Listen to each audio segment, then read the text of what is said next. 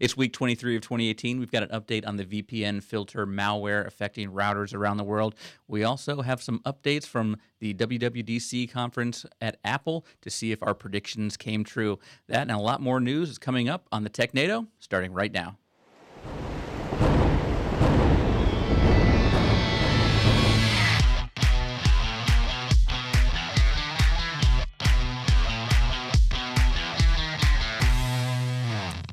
Hello and welcome to the TechNado. I am your host, Peter Van Rysdam, and I am joined by somebody other than Don. That's right. Don is down in, in Disney enjoying Yeah, yeah. Uh, the, the heat and, and lines. and He's and, taking a break. We told him we got he got a break when he got the job, but since he's the co-founder, he keeps coming back. Yeah, it's weird. so we've got we've got Wes Bryan joining us today. Wes, how you doing? I'm doing good. Thanks, uh, Peter, for having me here. It's great as always. Yeah, I'm and- looking forward to it. And those of you uh, who are regulars here on the podcast uh, know Wes, of course, uh, joined us a couple weeks ago. We talked about um, Intel chips, and we've actually got some Intel chip uh, Yeah. news to get to here and some ARM stuff. So, so that'll be good to get your perspective on that. Don doesn't know what he's talking about with that stuff, so uh, always good to have you. And uh, and as promised, we've got some updates uh, on some stories uh, from previous weeks, and, and so right. let's jump right in uh, with the first one here.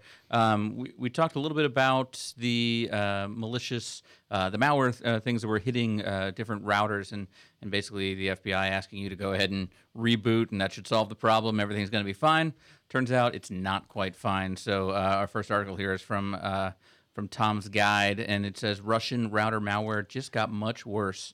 Uh, what to do? So it turns out that they're now, I guess, able to actually do some man in the middle stuff w- with these, and uh, and and it's worse than we thought originally. So, uh, Wes, any any insight here as to why this is has gotten worse, basically? Yeah, basically what they've kind of found out is that you know the FBI intervened in the first rendition of this uh, this uh, virus, the VPN filter botnet, uh, and it had some infrastructure servers that uh, it needed to communicate with. And while the FBI intervened and they uh, you know tried to neutralize that botnet, uh, well, it it is believed that the Russian military or the ATV, Advanced Persistent Threat, if you will, they have the money, uh, are assembling a new bot. Uh, so uh, I don't know if this is a robot, but it is uh, the successor to this, um, and it's it, it's really nasty too. Uh, it seems to that it, it was an older firmware platform, so that if you were up to date on the newest platforms, then you know really one of the things that you would see is that uh, you know if you just kept your uh, firmware up to date you wouldn't have to worry about it. Uh, another problem about uh, this VPN uh, filter botnet is the fact that uh, it's it's uh, persistent, if you will, uh, boot persistent. Uh, and if you think about your routers, uh, I, you got a home router, I'm sure, at your house because I I, know you're connected to the internet. Um, how how often do you reboot it, or do you let Mother Nature reboot it for you? Yeah, that's what say, yeah. Every every time it rains. That- No, uh, that's right. yeah, no, pretty much just uh, just when I when I have to, if if uh, I have a con- connectivity issue. Sure, and I'm picking on Peter because you know we're Florida here. We're the Yeah. lightning capital of the world for sure. Well, with that, if you think about it, and it's also IoT devices too. Mm-hmm. So it's not just the not just the routers. I mean, some of the routers that uh, we do see, uh, a lot of the popular brands and stuff, things like Linksys, uh, Microtix, Netgear, TP-Link, QNAP. We happen to know a company that actually used a QNAP for one, once in a while. Yeah. Uh, and again, um, the there's a lot a lot of routers out there. In fact, I, I come to find out my router was susceptible to this. Really? It was actually in the model list. So uh, yeah, it is one of those things that uh, it, it does have a pretty big infrastructure. It has a command and control aspect of it. And again, that's one of the things that the uh, uh, FBI kind of intervened on. And well, now we're getting uh, the next rendition of it. Yeah, and we've got uh, a list here in that article from Tom's Guide, um, and it goes down, you know, specific models uh, from Asus, D-Link, uh, Huawei, Linksys, MikroTik. Um, the list goes on. Uh, Netgear, QNAP, TP-Link, Ubiquiti, uh, Sure. ZTE. So um, yeah, there, there's definitely a lot, uh, a lot of different people. Uh, I want you to focus on the very first model in the list. The uh, Asus RT AC66. I was going to say, well, does it? Uh, this is a list that I don't want to be number one on, but unfortunately I am. so that that was my model right there. So this a little scary here, but I'd like you to focus on something kind of interesting. Is uh, just under where it says more routers security stinks, and there's the second paragraph a in terrible there. menu on this. Yeah, absolutely. yeah. so uh, if you look Oh, at the see that, second yeah. paragraph there, it, it, it does tell you. It says the malware seems to infect only devices uh, that are known to have had security uh, flaws, right? And look at the sentence right after the comma, all right? Um, all of which have fixes available. Uh, so this is one of those things, like we always stay, say here, we stress in like our security episodes. Uh, check them out if you haven't seen them. That stay up to date, patch your systems, right? Uh, check to see if you have uh, firmware. Uh, I know you have firmware. We know that. Uh, I'm glad. But you the new I was going to say, you, maybe. glad you brought me in here. Yeah. Your device has firmware, but check to see what version of the firmware is. check out on the vendors' websites to make sure that the ver- the firmware versions match, and if they don't, do your updates, you know, and uh, hopefully that will uh, patch it. But uh, again, at the end of that paragraph, it says, unfortunately, there's no way of knowing. So um, don't quite take your tinfoil hat off yet. Yeah, and and we had another article here about it from Bleeping Computer that that uh, uh, kind of lists those same uh, same issues and same uh, manufacturers. But it, I, I like this one because it had this kind of cool um, visual that shows how how this attack really works and how the the man in the middle kind of thing works and and uh, for for someone like me helps me understand. Well, sure, uh, sure, what's absolutely. This is kind of like the executive summary, anyways, and it's a good way. It doesn't matter if you have technical back- background or don't. Uh, it is great to see the flow chart, and in fact, a lot of your uh, the people that are going to research this uh, have to put these together so they know what's going on too. But you see, there's there's many stages here, you know, and the server part aspect of this is what they uh, you know they kind of got got a hold of and stuff, and then again, command and control. It's always uh, you know these botnets they're they're made right to. Um, uh, basically to infect as many computers as they can so that they can get that remote control exploitation. Now, uh, we've seen uh, things like IoT botnets in the past. In fact, I think we had one last year, uh, or uh, somewhere uh, in the middle of last year or so. And again, time slips by me so quick, where the entire northeastern of the United States, the DNS servers went down because they were there was some kind of supply chain attack. So, again, you have to think about these devices. If it's affecting IoT, a lot of these devices you can have entire sensor nets that are dedicated to IoT. So it becomes even more problematic because a lot of times these systems are left. Could be embedded systems, and they're forgotten about, right? Um, and they, a lot of times they're not rebooted. So a lot of moving pieces here. So uh, this certainly wasn't just some script kiddie, uh, you know, just uh, pulling down a piece of code that somebody else wrote and uh, putting it into play. That You could see a lot of moving parts here. Yeah, I know it, it was kind of originally attributed to um, Russia as a, an attack on on uh, some routers in the Ukraine, but uh, you know it's definitely something that's affecting a lot more people than that. So uh, interesting to keep an eye on. Another thing we wanted to keep an eye on uh, last week uh, was the or this week, I guess, the beginning of this week was the uh, Apple Worldwide Developer Conference, and last week Don and I took a little bit of time to make some predictions on what we expected to see. Um, we had talk about you know are they going to just merge iOS and um, and OS and and uh, you know that's kind of wishful thinking on a lot of people's part. Yeah, I think. sure. Uh, my big prediction was that they were going to have a, a laptop that you you stuck a, a phone down in, and that became the processor for it. Uh, because I know that is just Don's uh, you know biggest fantasy every day. He he uh, he dreams about. Uh, a day where his computer can be his phone and it's all in one, but unfortunately that didn't happen as well. But the, uh, as a lot of people predicted, it was it was more about software than hardware. Yes, definitely. And uh, and the first thing that we have is uh, from, from Slashdot here. We have kind of an article that goes through uh, a couple of things that were released, but the first being iOS 12. So um, some some big updates coming uh, to the phones. Anything stand out to you as Yeah, uh, some of the things in the article are actually really great. Absolutely, they say again, they say um, apps will launch about forty percent faster than they did. Uh, again, you can slide to take a photo uh, up to about seventy percent faster than what uh, iOS 11 offers, and um, they're also using more of the augmented reality in it. Uh, and this is where they're getting this something that they feel, and it even says in the article that uh, they've claimed to invent this, uh, uh, is the personalized uh, memojis. Memojis. I don't even know if you say that. There, there are so many different types now where uh, it's basically like like an animated, uh, you, you know, emoji. Uh, yeah, and they had those animojis come out with Yeah. uh, when they launched the iPhone X, but um, now this is actually letting you. It's almost like the uh, the Mii characters you created on Nintendo, where you can kind of create that. Um, that image that looks like you, uh, like a Bitmoji uh, that a lot of people are using, but actually animate that then with different things, which is pretty cool. But my big question coming out of uh, seeing the iOS 12 announcement is, what the heck are we going to do with 30 some odd people on a FaceTime call? Yeah, it's a little crazy, right? Uh, It's hard enough s- with two. Get exactly, exactly. Uh, I have had five or six people on a FaceTime. One of our cousins and the, the you know, my kids and Oh, the just all cousins are all talking room? together. Yeah. And uh, if you remember uh, uh, going back to the days of the speaker phones when you know being Yeah. on a conference call and before you know it, you can't get anything done. So I don't know how beneficial that is. They also have um, uh, things like groups notifications that they claim that they've invented. Uh, it also says it in the article, but if you'll uh, read it a little bit uh, closer, it says even though they claim to invent it, uh, Android's been doing this for over eight years now.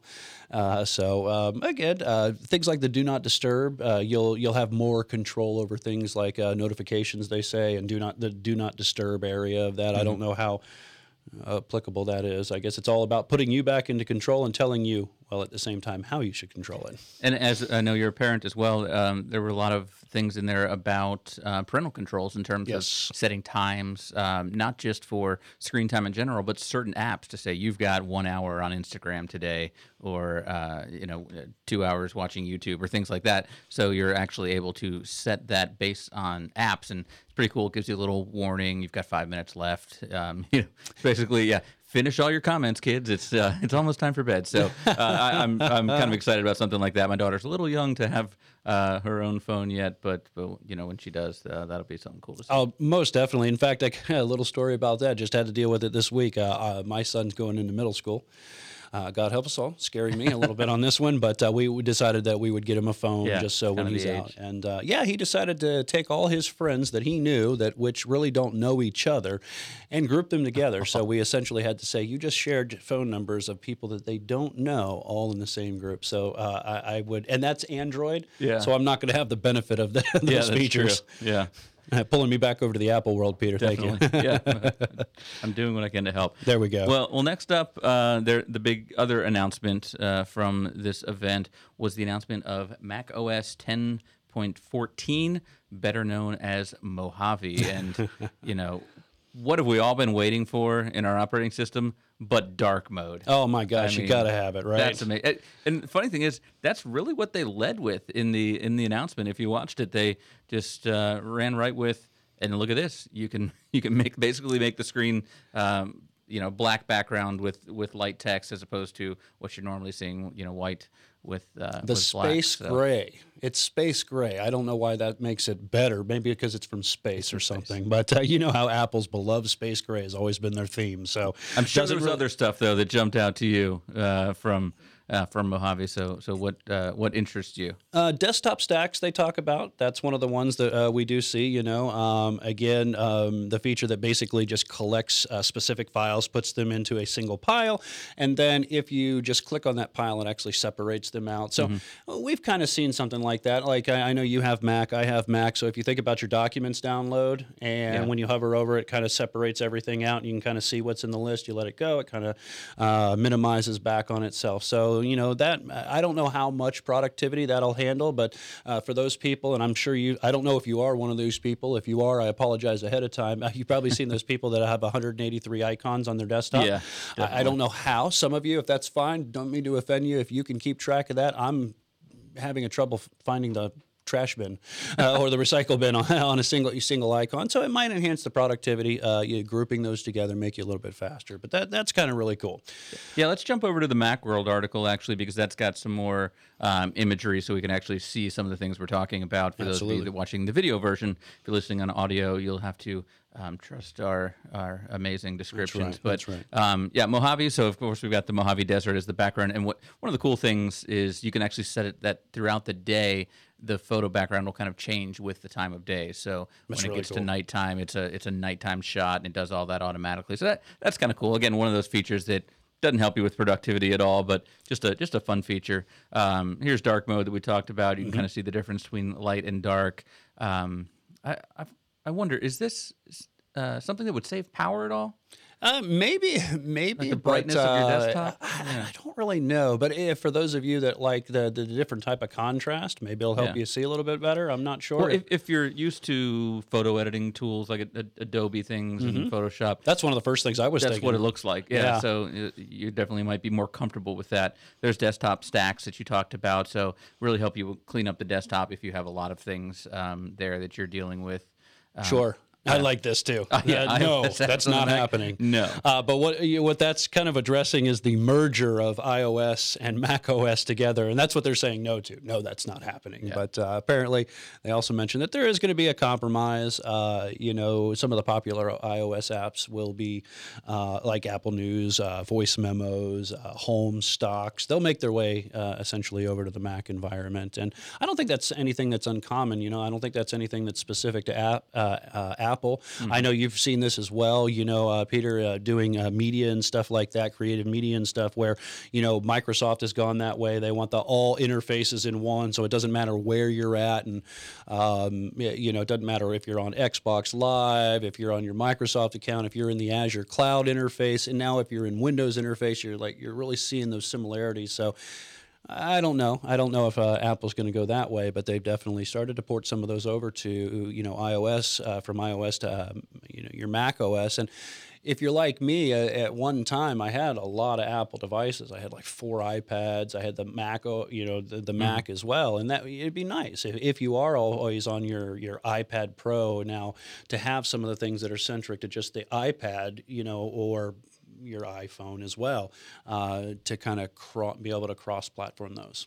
Yeah, and one of the other cool things I, I remember seeing in the demo, I don't see it here, but was a um, a screen recording uh, function that they had. That you know you can do that now with with plugins and different apps, but to have that built in is, is pretty cool as well. I, a lot of times we're doing tutorials or things where we want to show off what we're sharing on the screen, so that's a cool way to do it. They, they do mention a little bit about the screenshot type thing where you can actually annotate screenshots. Mm-hmm. Yeah, That's one of the yeah. newer features, you know. Um, and I'm not sure exactly uh, how beneficial that will be, but it could be, you know, it just gives you the uh, Oh, here go. option Yeah, to mark marking up up. screenshots. Yeah, and they Yeah. showed how you can actually uh, kind of fire up your um your camera on your phone to take a shot and, and dump that right into to a document you're working on. So seeing kind of some of that uh, coming together is a pretty cool uh, cool thing there as well. And there's uh, you know the obvious things or the, the common things that just go in any kind of OS update, uh, not vendor specific by any means, but security function, uh, security updates. Uh, uh, you know, and I'm sure you've probably talked about this many times. Uh, you know, on the podcast that uh, Apple's definitely been focused on privacy lately, considering what they've been dealing with. So Yeah.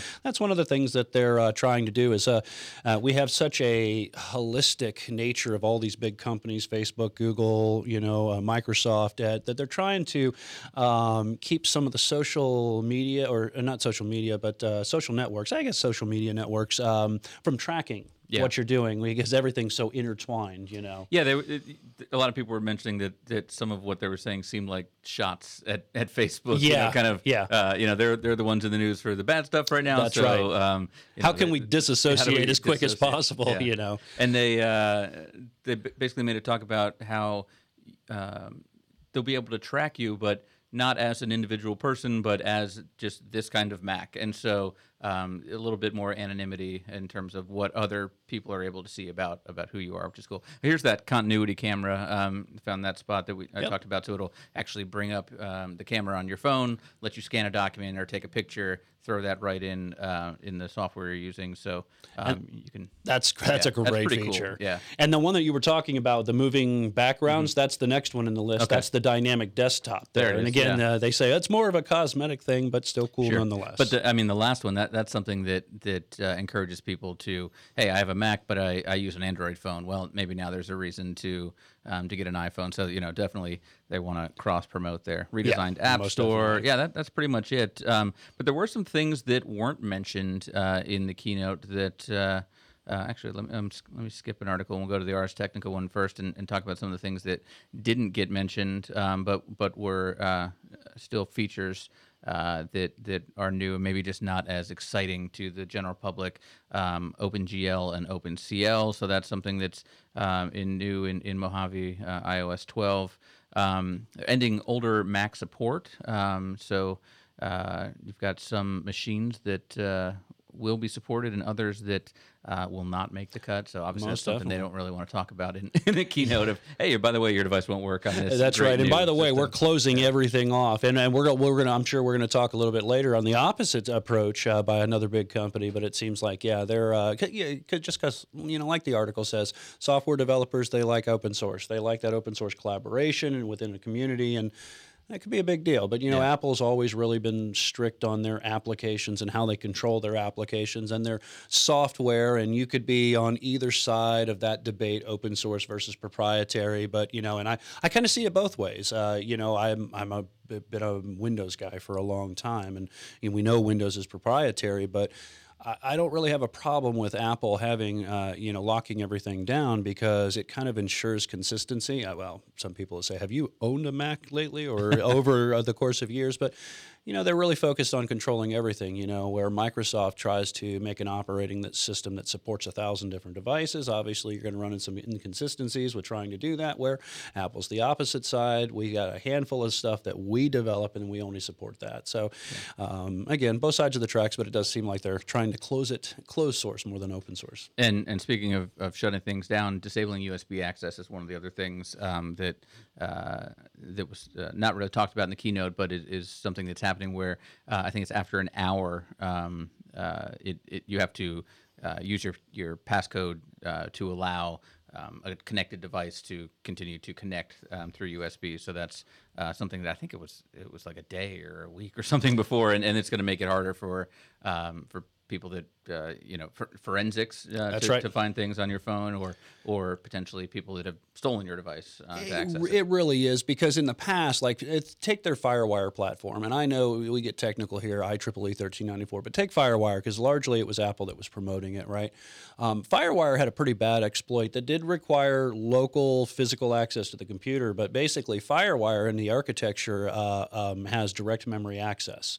So when you plug that device in, you have you can bypass the operating system and you have DMA uh, direct memory access, which means that if you can put a piece of code on a FireWire device and plug it into the Mac, essentially you could slipstream it. You know, somebody in the know could slipstream it into memory, and then they could execute that exploit right there. So I, I, think this is kind of cool in the fact that what they're saying is, hey, it's just like your computer. After a bit, if you walk away, it locks up on you and you got to put the password back. Well, the same thing with the ports because it does it doesn't prevent, but it's definitely a layer defense. First layer defense of your house. What do you do? You, you lock the front door, mm-hmm. right? So we just can't open the door. So it's a. I think it's a great thing. You yeah, know, it's kind of like the hotel door that locks behind you automatically. That's so, right. Absolutely. Uh, they're taking that guessing game out of it for you Most and, and making you use your key again. Yep. Um, yeah, and a few other things, multiple faces uh, and face IDs. So now you can, um, you know, put your put your wife or your your kid uh, to have their face um, be able to log in as well, which I don't know if I'm going to do that. um, letting them buy everything now, but uh, yeah. So a lot of new things, uh, you know, coming out of not just the keynote, but uh, as people are getting into the beta now and and looking under the hood a little bit. But um, uh, I want to go back to a, a, kind of, a, kind of funny story here, and, and both both Wes and I uh, remember this now that oh, we yeah. brought up. I wouldn't have thought of it if I hadn't um, seeing this article though, because I did not remember the name. But uh, Apple's Mac OS Mojave shares the name with a fictitious Microsoft Windows release. This is on uh, AppleInsider.com, and you may remember back when Vista um, first came out uh, for Microsoft, it was getting a lot of bad reviews, and there was just a lot of negativity around it. And, and as such, you had people that had never used the platform, never seen it and just said, "Oh yeah, that's terrible," because that's what they've heard. And so Microsoft had a campaign. Uh, if you scroll down here, this is kind of a screenshot from it, where they basically brought people into a focus group and said, "Okay, well here's Vista, and next to it here's Mojave, and try them both, and tell us which one you like better." And everyone across the board said, "Oh, I love Mojave better," and it, all it was was Vista with a different skin on Placebo. it. Placebo. Yeah, and uh, and then they told people at the end, you know, well that's actually just Vista that you use that you hadn't used before, and, and isn't as terrible as you thought. So I think it's kind of a funny choice that, that yeah. I wonder if they were aware of that. that was one of the first client certifications I ever got with Microsoft. Uh, was a Windows Vista certification, and that's one of the big things. I mean, going back, you figure how much of a resource hog it is, but you'd wonder why exactly Apple would use a a code name, if you will, that reminds us of a, such a you know, an operating system we'd really like to forget. Well, you know? Mojave was was you know universally loved. It was, these of people course, in the focus group. So maybe that's what they're taking advantage of. But I know they were going down the list of basically different uh, uh, landmarks in Yep. in California, right? That- that's right, absolutely. so, Yep, yep. Um, yeah, the Uh, well, at first it, it was the large cats, right? Yeah. We did large cats, and then I could never figure out why they went to things like Sierra, Yosemite. I'm like, Yeah. well, maybe they like mountains or something. Maybe somebody's a mountain they're in climber. Mountain View. Yeah. Uh, that's right, and then to find out, like you said, that it's actually la- uh, you know land- famous landmarks in uh, California. But if you'll scroll down, I, I love the Twitter ha- uh, the twit uh, or tweet, if you will, that's right in the middle of the screen here. Oh, here, this one. Yeah. Yeah, it says what if people? Uh, it says what if people, uh, or, or what if we showed people Vista, but we told them it was a new operating system called Mojave. In 2018, they say, what if we showed a Mac OS uh, High Sierra, but we told them it was a new operating system called uh, uh, Mojave? Well, if this one actually works, um, then, Right. then I'm all on board. But uh, I call Vista the modern. Mis- it, it, it's the ME for this generation, right? You know, It's the mistake edition. oh, it oh, ME. Yeah, I thought you were saying E M M Y ME, but yeah, Windows ME Millennium Millennial Yeah. Edition. Millennial edition. Not millennial. we know what he's got on the brain right now. Oh, millennials. ah, that's right. All right. Well, let's let's jump ahead because uh, apparently, uh, I come to find out that Apple wasn't the only one making announcements. Uh, and you know, uh, we talked about how most of the announcements from the keynote were. Uh, were software based as far as to as opposed to hardware. Uh, there were some things going on in the world of hardware, and, and Asus was at the front of that. Um, so this article on Tom's Hardware, Asus's new ZenBook Pro have a screen in the touchpad. So hey, we're getting closer um, to to Don's dream of being able to drop the phone in. Uh, we've talked about it. You know, if you do that, it- is the phone then just your That's your right. He actually and- had one of those at one time. yeah. He, remember well, the he's pad got, phone? He's got a few of them. yeah, and they were always horrible. So. He's gonna try every single one of them to see if, it, if it's any good. But, But uh, th- this is really interesting because if you think about it, yeah, A- uh, Asus has definitely kind of u- u- done their own unique spin on it. But uh, is this Asus's answer to touch Max bar? Touch Bar? Yeah, I, I, I? I think so. But that makes a lot more sense because your hand is already in that position as opposed to having to reach up. But uh, then are you going to make mistakes like I always accidentally hit this Siri button Yes. um, up here when I'm going for the delete key uh, Oh, yeah. touch bar. So what am I going to be hitting on this Asus uh, touch Or pad? you're in the middle of a lab demonstration in one of our videos and you hit the power button. Oh, sure. Yeah, Yeah, that's not? just because I got fat fingers. But yeah, so this thing's got some pretty big specs, uh, pretty nice specs on it. I mean, it's not a cheap one by any means. We're talking twenty two hundred dollars, you know, Yeah. twenty three hundred dollars, and they do make, and you can read down on the bottom of the article, they do make one that doesn't have the uh, that touchpad. Uh, um, um, display pad if you will uh, and it's a little cheaper $1700 so they take off about $500 for that. But uh, nice specs. Uh, you know that uh, it can the quick launcher number pad media player app uh, app specific toolbars which they'll also mention though that like just with any new product um, there's always going to be quirks. They don't get it just right on the first release. So they say that there are some app uh, specific toolbars for this thing. Uh, but I'd like to look, if, if it's okay, I'd like to look at, uh, so it's um, 5.5 inch. Uh, they say FHD, so they're going to feed you some alphabets, so just full high definition, nothing big on that. Uh, but it's supporting more for Microsoft's uh, gestures. Gestures, if you remember, speaking of Vista, and not long here, um, do you remember when the tablet PCs, now I'm not talking about what we have today, the these were just Surface, no. swivel screens that would Oh, come yeah. back. Yeah, yeah, yeah. Well, that, that those gestures actually started there back in uh, uh, going back to tablet mode or tablet uh, XP that Mm-hmm. they had, but uh, they started to kind of revolutionize those with um, Vista, but they were still quirky in Vista. So it'll be interesting to see how they've matured. Um, but they got uh, precision drivers in Windows 10, and it's supporting those Windows 10 gestures, uh, gestures, if you will. What else do we have uh, that we've seen as well? Um, yeah, so say they were talking about some of the widgets. If you have some of the widgets on your screen and you're using that that feature, that it's a little quirky. It- It'll go from working to not working. So you might want to r- just use it as a trackpad.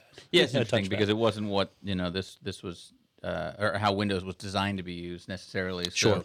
Um, maybe if, if Microsoft adopts some of this and, and puts it out in their Surface line, then they'll start to kind of bake it into some of, of the applications. So uh, or and, and Windows itself, so you can draw, pull up the Charms bar or things like that. But um, I want to show another one here. That's not actually not the only thing that Asus unveiled. Um, Yeah, this one is kind of shown as a uh, a concept, like a concept car you would see at an auto Mm-hmm. show, but something they say they actually will build. Um, it's Project Precog, which uh, I think is a, a reference to Minority Report. Um, it's a dual screen is. laptop with built-in AI. So, uh, I mean, just visually, this thing is is pretty neat. You you instead of having a uh, traditional keyboard, you have a second screen essentially here. Um, bring that up. That uh, that is a touchscreen, so it has uh, has those keys, and then you've got other things you can bring down um, onto that uh, that side. They even show uh, up here in this video. You can see where they've taken it and turned it on its side, and you actually have then a uh, a landscape mode uh, monitor essentially uh, that you're that you're able to to take advantage of. So pretty cool when you when you think about. I mean, we we've talked about this kind of thing before, where we're, we saying why didn't the the touch bar and, the Mac wasn't that just a whole iPad Pro sure. um, that you're because it's the same uh, back end and, and uh, hardware running it. So why aren't you just able to do that? I'm interested to see how easy it is to actually type on something like this without that tactile, you know, feeling the keys and and uh, you know, can you can you do it without looking the whole time and hunting and pecking? Yeah, that's the the adaptive part. You know, you can see in that uh, that presentation at the back they talk about adaptive input, right? That's based all on that AI that we talk about, the big buzzword now, artificial intelligence, machine learning, things like cognitive services and stuff. Uh, and it's supposed to the moment you hover your hands over it it knows that they're there and it shows you that soft keyboard, right? The digital keyboard there uh, that we see at the top of the screen. So it, it's supposed to recognize that your hands are there and the virtual keyboard should appear the moment you kind of hover your screen, your fingers over the screen that you intend to type on. So and what's funny is in that photo too, you've actually got the little line under F and J, which are the the bumps you have on a physical keyboard that uh, that let you know where to rest your hand, but they, they went ahead and still put those in visually. So well, I guess that's good. Huh? I don't know sure how, how, you feel yeah. that. Maybe there's a little like uh, vibration or yeah. something. I don't know. well, uh, Don had mentioned before a, a, patent he was familiar with uh, for a, a, type of glass that can actually do something where it, it uh, it puts off a feeling basically of a, of a texture. So interesting. Um, so you make it feel like it's a tactile board. Yeah, and that's if, cool. If, if, that comes around, that that'll be pretty exciting um, to see. But but this is a, a cool machine that uh, um, yeah they, they say you can put it up in uh, in tent mode and you can play Battleship with the person next to you. So oh, perfect, man! Exciting. I needed a good uh, twelve hundred or, or twenty two hundred dollar way to play Battleship. Yeah, yeah. The old ways just wasn't doing it for no. me, but uh, but very cool. And and uh, uh, this is really cool, though. I joke, joking aside, I, would like to see this uh, come to market and see what you know, because portability, ease of use. If they can, if they can combine those two things, I mean, that's that's the mobile market for you. Yeah, you could have some fun with a device like sure. that. Uh, another another announcement here on Tom's Tom's hardware.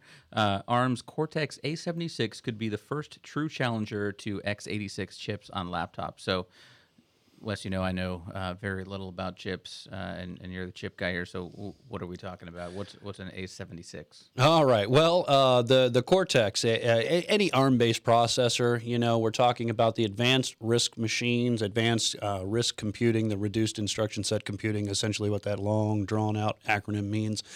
Simplify it. All right. Uh, you get your CPU performance. You get low power uh, consumption, mm-hmm. so which means extended battery life, uh, low thermal, uh, you know, uh, heat, right? You know, lower heat and stuff. But in the past, ARM has always been, hey, that's what we're going to put in our phones right? Our Snapdragons, right? That we're going to put in our phones. Um, the A processors, I think they were called A Cortex processors for the iPads as well, but they've never really been up to the standards of a traditional x86 type uh, uh, um, processor, whether it be a 32 bit or 64 bit. Those processors always seemed, when it come to raw power, uh, to outperform. Uh, well, this one they're bragging. They said that this CPU is getting a 20%, uh, 20% performance gain every year without compromising the battery life. And that's opposite of what's happening with our normal CPUs. Yeah, they're getting more and more powerful, uh, but as they get more and more powerful, they always they also get more and more power hungry. Uh, so uh, again, uh, imagine having a laptop that had a processor in it that you could get the power of anything you would see in your desktops, but you get a 20 hour battery life. We don't really see that outside of things like Apple. Apple's very strict. They're very good uh, in the MacBooks and stuff of getting long power life. Uh, your gaming your gaming rigs like uh, for uh, Republic or uh, Republica gamer type laptops where they're really powerful, you'd be lucky to get six hours. Mm-hmm. Fully charged. Yeah. You know, so this thing uh, again does have the potential uh, to really challenge uh, a, uh, Intel and AMD, right? And you're saying Um, I could put this on my lap without third degree burns? you could, you could, you wouldn't have to worry about cooking the eggs anymore. You'd have to find another way to cook eggs in the morning. But uh, yeah, so yeah, basically. Um, machine modeling uh, you, you know these models are going to run four times faster than on the previous the previous arm uh, computers. So uh, and you you take all of those things again with the uh, better power or thermal management better heat uh, management if you will and uh, longer battery life uh, if it truly is if it truly is what they say it is it could be something that we see that's more revolutionary you know the the the power of your normal desktop or laptop type CPUs basically in a chip that's been traditionally powering cell phones, smartphones. Now, is this just a concept at this point, or is this something that's released and? Uh, Um, you know, you know, honestly, yeah, yeah. Honestly, I'm not sure if it's still in. Um, no, it's its sec- it's its second generation. Yeah, so it's announced the second generation Cortex A76, uh, and they've also got some GPUs that they're talking about uh, out there, uh, graphics processing units, if you will. Uh, and and the other thing too is as we get into, and I know you de- again. um, kind of piggybacking off of your media uh, background, you know what the processing power is just generically, uh, what it takes for 4,000. Uh, not 4,000, 4K. I got to make sure 4,000K, that's something new, right? Uh, 4K resolution and even 8K resolution. Yeah. Um, and these ARM processors potentially have the benefit that they can take advantage of that, and it, you don't have to go out and spend thousands and thousands of dollars on. Well, let- let- we talked about the i9 processor, right? That uh, that Intel came out uh, with in one of the podcasts, which really didn't. It didn't. It was really lackluster. There wasn't really much to it, uh, but that's a two thousand dollar processor. Wow. Very expensive. Can you imagine being able to get something that is, I don't know, theoretically, maybe, I don't know what the price points are on these, but half the price and get all the power and the power, uh, less power consumption? Yeah, well, that, that'll be definitely something cool to watch and see um, when we start seeing this in more and more devices, and uh, and we'll see if that actually lives up to all the hype. Uh, we have one other chip uh, announcement we we wanted to get to, uh, and our last in a series of four articles from Tom's Hardware in a row. there we go. uh, yeah, brought to you by Tom's That's Hardware, right. Thanks, Tom. Technado. Tom will, uh, will talk to us after the show. Yeah, they've always got good stuff. But uh, Intel announces a 5 gigahertz Core i7 uh, 8086K, and they're giving away 8,086 processors uh, as part of that announcement. So, yeah, we talked about an i9 chip, so this is an i7. It's It's an i7. Yep. not Uh, as good. Well, they, I think this is all about nostalgia. I I really do. And in fact, if you look in the middle there, you're going to see a couple of the i7 processors and when they were released. Um, and there really isn't too much difference between the i7 uh, 87 and the uh, 8700K and the 86 uh, 8086. So I think this is really more about nostalgia. This is for the person that wants to, you know, play World or Warcraft or Crysis on the highest, uh, you know, graphics settings, but it looks like it's coming out of a TRS-80 or a Commodore. 64, right? Um, so that that's really, um, I, I really think that that's what this is about. This is more about nostalgia than anything because they already got existing chips that you can see in that list that were released in October of uh, uh, 2017 17, yeah. uh, that are performing the same way. And in fact, almost all of the specs, uh, uh, with the exception of a little bit higher of a turbo boost frequency, uh, are just about the same. You know, the base clock frequency base is just a little bit higher, uh, 4.0 versus 3.7. So you're seeing some, some marginal gains. But if you go down the list after that, pretty much uh, everything stays, I want to say everything stays the same. Yeah. Uh, die size is the same, still 64 bit. Manuf- uh, manufacturing process is 14 nanometers. Uh, again, 14 nm there. And so everything really looks like the same. Uh, I really think that what this is going to be is just going to be uh, more. Uh, more nostalgia because you'll you'll see they even mark it up as uh, having a lot of the features of uh, the CPUs that are already on the market right now. And it's cool. It's, it's 40 years to the day That's right. uh, from the original Intel 8086 chip, and when you see some of those uh, those jumps that they've made, going from 20,000 transistors to about three billion. Uh, Yeah. I, I- okay. So can the can the hardware geek come out in me because Yeah. I, I say I say nostalgia like it's a bad thing. I was looking at those specs too, and you look at the you look at the frequency base.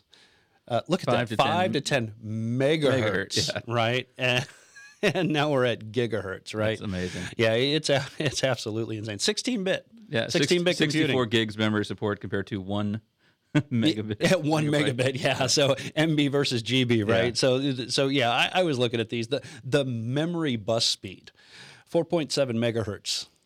Uh, versus giga, uh, well, we're in 2.9 gigahertz today. Yeah. So, Well, hopefully the one thing that will match uh, the original 1978 specs there is the price. Uh, Yes, so that's uh, got the question mark. So 86 Yeah. bucks. That'd be that'd be nice. Uh, as opposed to you see the 359 for the uh, more recent i7 8700K. So uh, yeah, that'll be yeah, a thousand times faster than the original 8086. A thousand times faster. I think Moore's Law had uh, something on that one. yeah, that's pretty cool.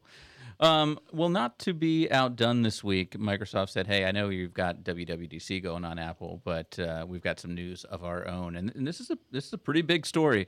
Uh, Microsoft is buying GitHub, and uh, I was reading an article today that was kind of getting into some of the numbers. Uh, I think it was the seven billion dollar, 7.5 billion. and they said it's like 30 times uh, GitHub revenue. So it's certainly um, not a, a purely financial decision in the sense of we're going to make all this profit by getting GitHub, but uh, basically it's a play to go after the developers. Yeah, I was going to say uh, Chris Wanstrath yeah. is probably sleeping easy tonight, knowing that he's a billionaire. yeah, exactly. and so they'll, they'll have all these uh, access to all these developers um, that they'll be able to, um, you know, to try to move to Visual Studio and, and all the other tools that, that Microsoft has to offer to these developers. But um, this is the, the official post from the Microsoft blog. Uh, Microsoft plus GitHub equals empowering developers, and you see. Um, you know the the founders of or not the founders but the CEOs of each uh, there and so um, yeah this uh, this is bringing a lot what it's like 28 million developers already using GitHub Yep. um, so uh, like I said access to a lot of new developers from Microsoft Yeah, I even asked uh, our in-house dev guy here, Justin. You've probably seen him before. Uh, if not, you you definitely will uh, if you take a look at DevPro. Because my first thought was, uh, okay, so Microsoft historically. Now not let, us go a little bit faster uh, farther back than recent history. They've been proprietary right? I mean you- there was nothing open source about microsoft right? Uh, however we've seen that change right? Especially in recent uh, just a couple of years now uh, three years or more I hate putting hard dates on these but uh, they've embraced the open source community right? They've Yeah. we've got the linux subsystem in windows now where you you're not running like the uh, Cygwin. I can't remember. Anyway, some of the other bi- uh, uh, the the um, uh, components that you could bring into Linux that were kind of like emulated, right? This is a true Linux subsystem. Uh, the other thing too is that um, he was saying he was like, well, it, it could be good. Right, because here we've got something that essentially is an open source community. Right, you have m- 80 million, what did they say? 80 million uh, uh, code repositories, right? Uh, well, they're active in that community too. I mean, Microsoft isn't just saying, hey, we didn't participate. They've got like 2 million code repo- repositories that they've been there as well. Uh, so my first thought was what he eventually said was, um, will it remain an open source community?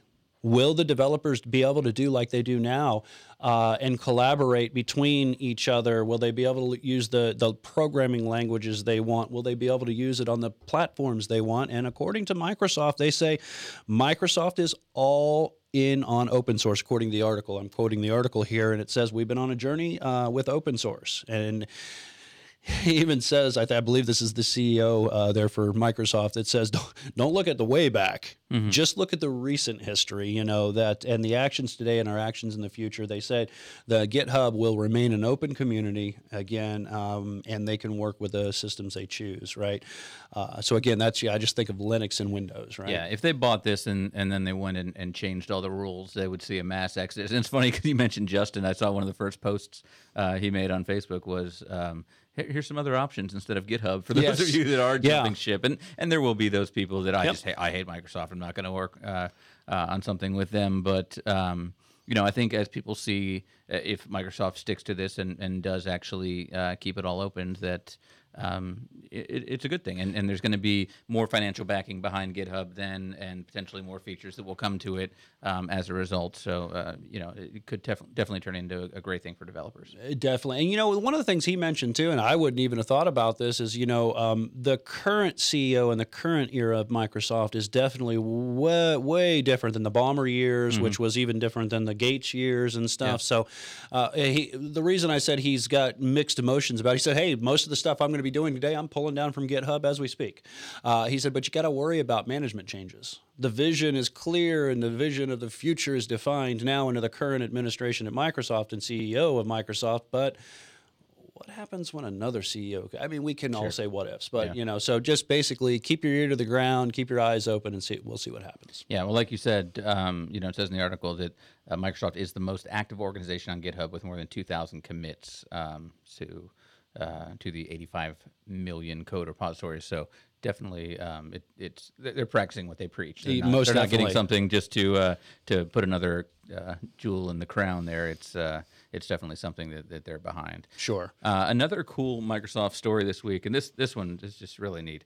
Uh, Microsoft sinks a data center off the Scottish coast, and so they basically made a completely self-sustaining data center with uh, with threw it in the ocean and, and put it in a container and putting it on the bottom of the, the sea floor there. That's and, the GitHub servers. That's nice. so we yeah. buy it, we, throw it in the ocean. In the ocean yeah. uh, but yeah, yeah this is really it. cool. Yeah. exactly. This is really this is really cool. so what's the benefit of this? I have no clue. Honestly, I have looked at this. Um, well, the one thing I saw was temperature. That that it, it, can regulate temperature. If you think about better. it, you pretty got a pretty good water cooling system. Yeah, especially, especially on the coast of Scotland. exactly, exactly. So I, I, think really that that is it, and they just they want to see what the systems do under uh, under uh, pressure, you know, pressurized systems. Uh, mm-hmm. Uh, I'm sure, but I, I, bet you that is definitely one of the big things. You know, I mean.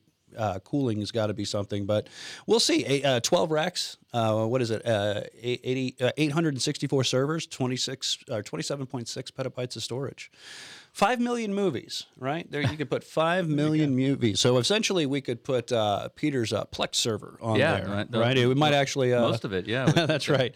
Uh, and the data center too, the, the, the combined power of the data center. Again, remember that this is a research project and it's dubbed Natick. I don't know if that's Natick Mass, uh, but again, we'll we'll see. Yeah, um, they said it could be uh, or they've been experimenting with this for about five years. And previously, they sunk a data center off the Californian coast for five months back in 2015. But so we'll see if this one, you know, is something they're going to keep under longer, uh, right. or w- when they bring it back up. But I just feel bad for, uh, you know, for the the tech that had to go down there I'd learn to um, scuba dive. I'd do it. it. I, well, I assume they, they, locked someone in there with it and, and dumped it. It doesn't it doesn't say. Well, but. I don't want to go that far now. but uh, you are right. I, I really think that one of the main reasons, and it even says it here, is uh, you know the the energy saving because mm-hmm. of what you mentioned, the cooling because uh, you know in big data centers, uh, if you if you, I've never actually sat in a huge data center, seen plenty, uh, plenty of videos on them and stuff. But if you look at the what it takes to power these data centers, and oh, then gosh, likewise yeah. what it would take to cool these centers, they have entire climate control systems. Um, I know the Facebook data center that they did a few years back out in uh, um, Utah. There, they were receiving a thousand servers every single day. They had 13 generators, backup generators on them, and each one could power a, uh, uh, 700 500 homes for a month, one generator. So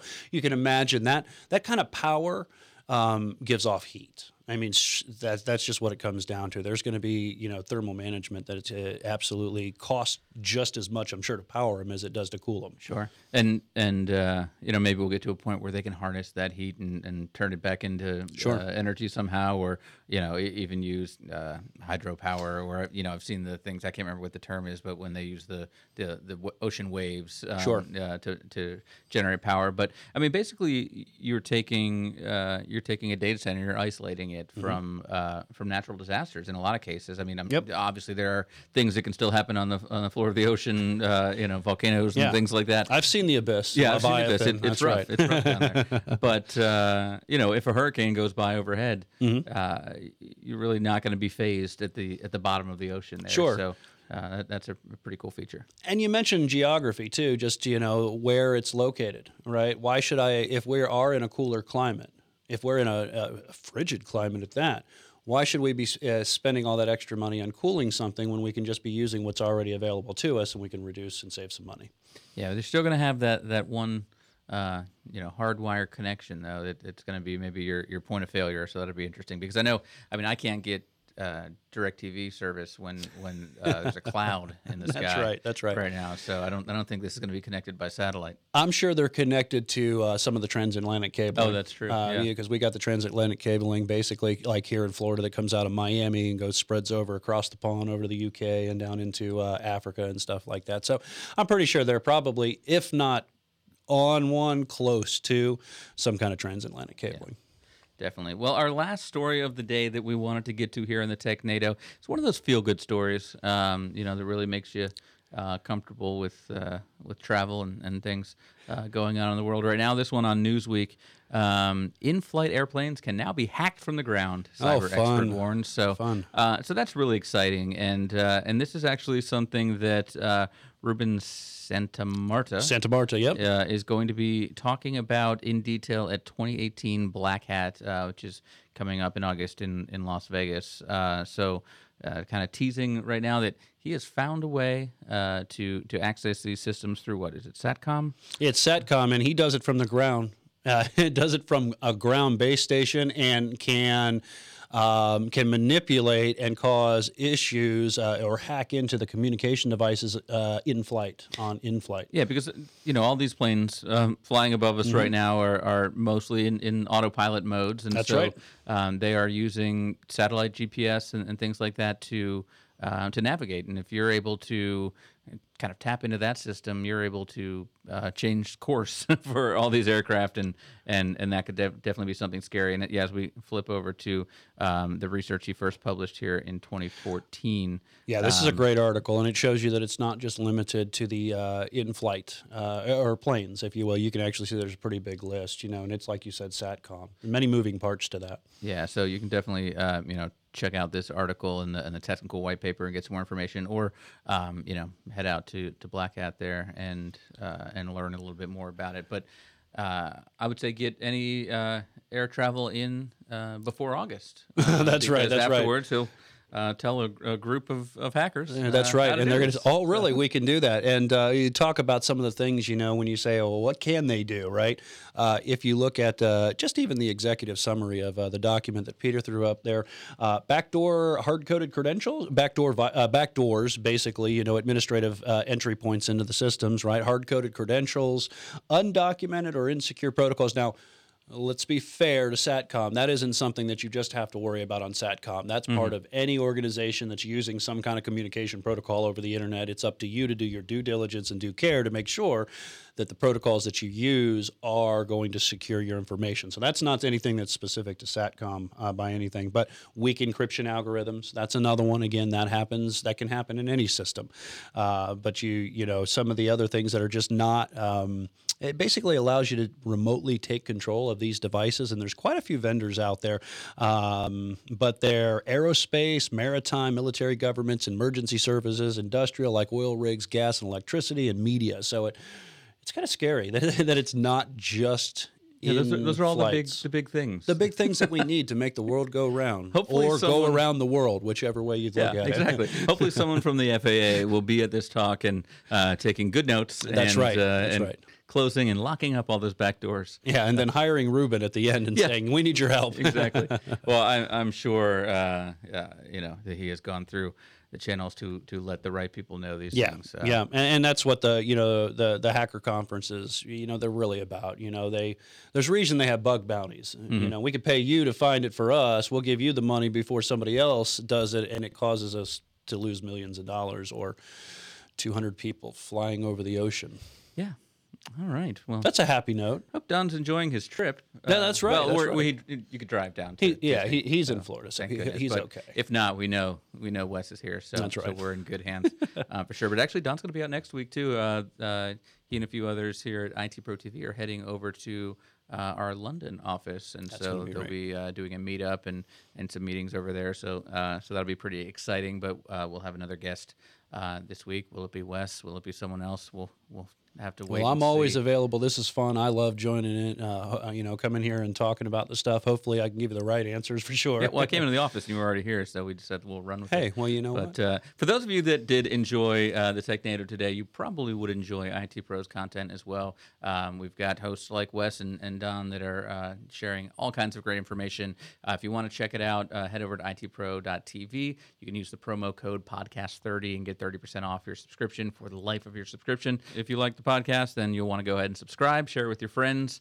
For Wes, I've been Peter, and we will see you guys next week.